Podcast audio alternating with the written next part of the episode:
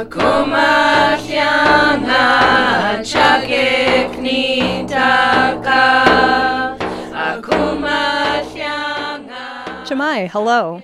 I'm Maria, up to Hatanga.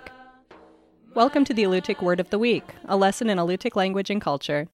This week's word is, Pankak which means can. In a sentence,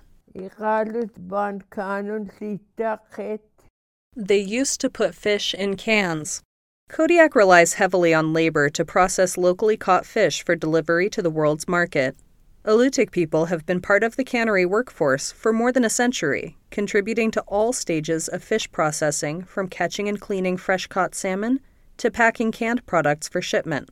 Experienced workers are important at all stages of the canning process, as canning must be done properly to avoid spoilage. In the early decades of the commercial fishing industry, canneries hired Chinese workers. Young Chinese men traveled to Alaska from the Pacific Northwest, where they gutted fish and soldered cans by hand for minimal wages. Federal bans on Chinese immigration, mechanization of can production, and poor working conditions reduced the Asian workforce. By the 1920s, Alutiiq people began replacing Chinese workers. Men worked on small boat crews, harvesting fish for the canneries. Women, the fish processors in traditional society, took jobs on the slime line, the patch tables, and the can lock. Alutiiq women remember working long, noisy shifts in canneries beside their sisters, mothers, and aunties. The rooms were damp and dark with few windows.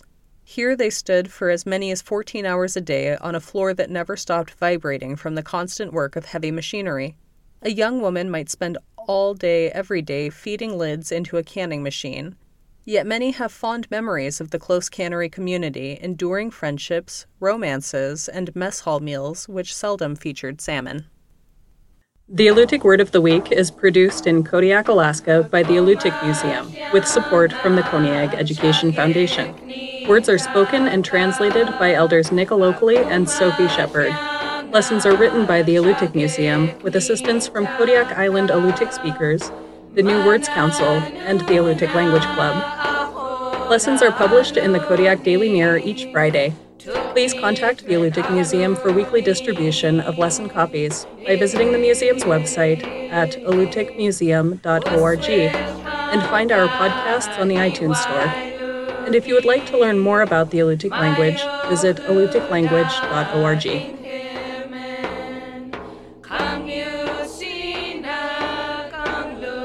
church.